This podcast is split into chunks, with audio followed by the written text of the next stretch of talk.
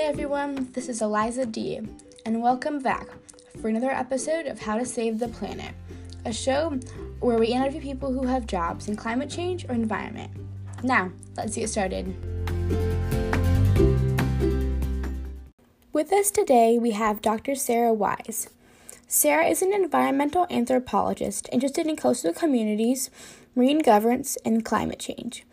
Her research explores how people make decisions under changing social ecological conditions and how this affects livelihoods, resource use, and daily, daily life. Sarah's work examines perceptions of the marine environment as unique and highly productive biogeographical social spaces. After graduating from Mount Holyoke College with a BA, Sarah worked on tall ships as a science educator for several years. She received her MS in Environmental Policy from Bard Center for Environmental Policy and continued on to getting her PhD in anthropology. After graduating from Rutgers, Sarah completed a postdoc at MARUM Center for Marine Environmental Science at Bremen University in northern Germany. She then returned to the U.S. to conduct her research on the technology and practice of marine spatial planning in the Northeast. In 2017, Sarah began her work at the Alaska Fisheries Science Center, contributing anthropological perspectives and methodologies in order to better understand social and cultural complexity within coastal communities in the North Pacific and Arctic. Okay. Hello and welcome, Sarah, to How to Save the, the Planet. Thanks. Thanks for having me. Yeah, it's really great to have you. Um, so what do you what do you do? Where do you where do you work? Currently, I am a social scientist with the Alaska Fisheries Science Center, which is a branch of NOAA. That's a research branch, and we're based in Seattle, Washington. But all of our research is in the North Pacific area. That's really cool. So, do you have to like go go out to the North Pacific much? Or yes. It, yeah. Although, right now, because of the pandemic, we're not doing any traveling. But prior to traveling, I'd have to go up to Alaska um, for research purposes a few times a year, or perhaps to go to some meetings, some council meetings, things like that. Nice. Cool. What got you interested in the work that you do? It's it was a a sort of a twisted path or twisty path that I took. So I was really interested in conservation and I decided to get my master's in environmental policy because I wanted to get involved in policy making in favor of to support conservation mm-hmm. efforts. And I got a position with the um, American Museum of Natural History in New York doing research in the Bahamas on marine protected areas. And what became very, very clear were issues of equity and justice regarding any sort of environmental conservation or um, protection regulation that was going on. So I became really interested in how science and policy merged and how science informed policy, and particularly in relation to how it affected the people on the ground. Cool. So once I I got my master's, I decided I wanted to get more involved on the people side. So I got my PhD in anthropology, having to do um, really looking specifically at fisheries and um, marine environmental um, anthropology. Nice. It sounds like you are in, interested in like so many different different threads, and you kind of found like a way to like tie them all together, which is it's it's really cool. Yeah, that's exactly right. Why do you do the work that you that you do? I think what you just said really rings true. I love the fact that I can learn every single day. I, I get to learn new things and explore and jump into new topics all the time. So it's never boring. Uh, and I get to work on projects that are really important to somebody.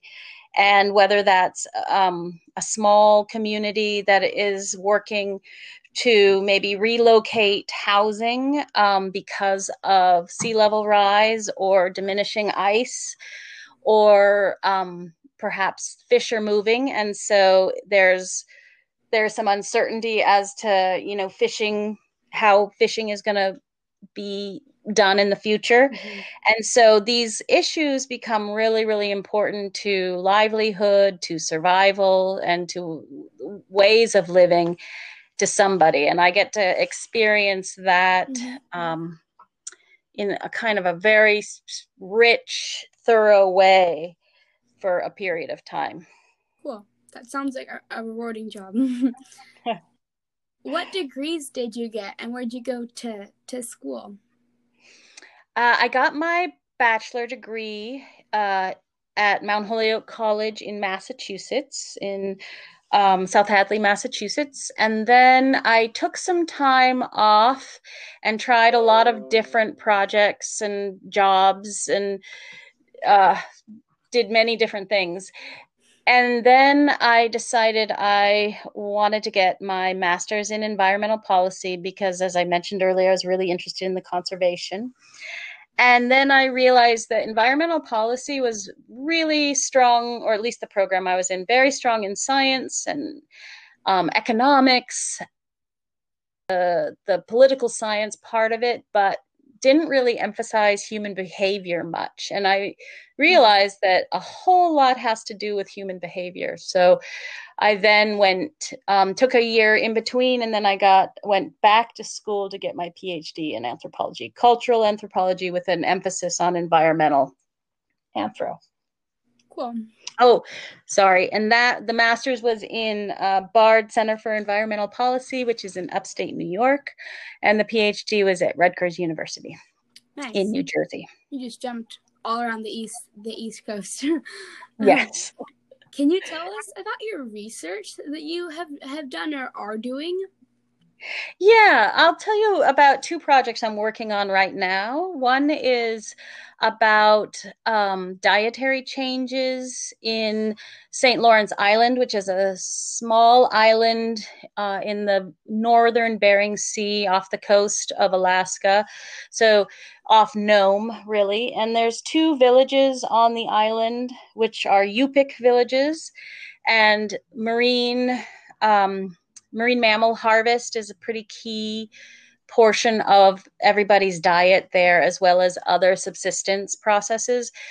But because of climate change, there's really um, very radical changes happening now, including much, many more storms, reduced sea ice, rising sea level, and then, of course, differences in how animals are moving and the, when they're moving, what time of year. So this is affecting how people are eating and living, and we're working on a project um, doing interviews of people in both villages and how things have changed for them in the past 5, 10, and 25 years. Wow. You're very involved. Second, Thank you. Sorry.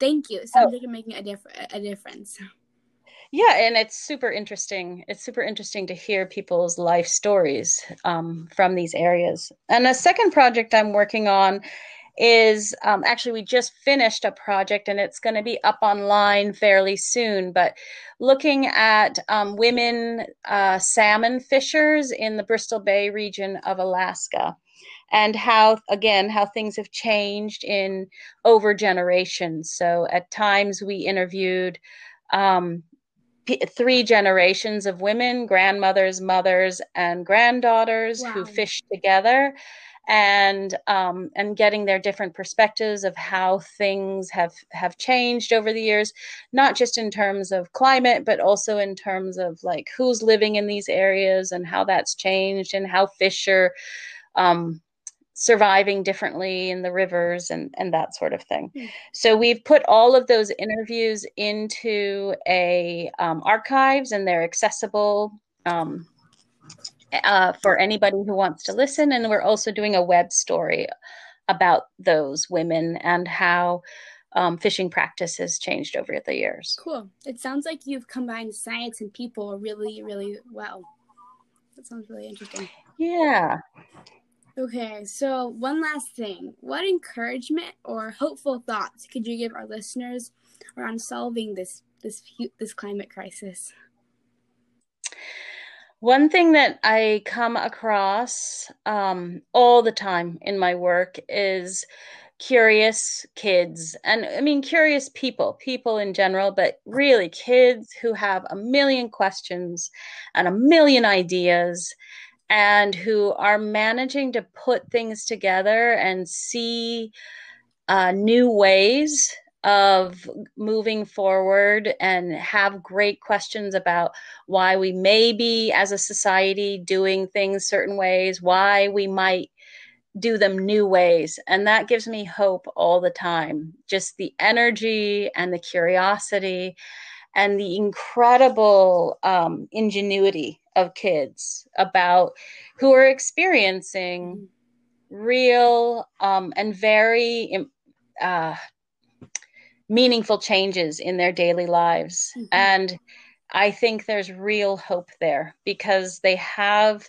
they have great ideas and I think if there's the support and the frameworks in place so that some of those ideas can continue to build and continue to grow and they can start networking, then some of these can grow into bigger projects. And I think that's where the hope really lies for me.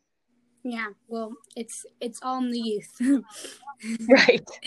Thank right. you so much for for um, joining us today, Sarah. It was really great to have you and speak to you. Yeah, my pleasure. It was really wonderful and good luck. This is a great project. Thank you. okay, bye. Bye, Liza. Thanks so much, everyone, for joining us today for another episode of How to Save the Planet. See you next time.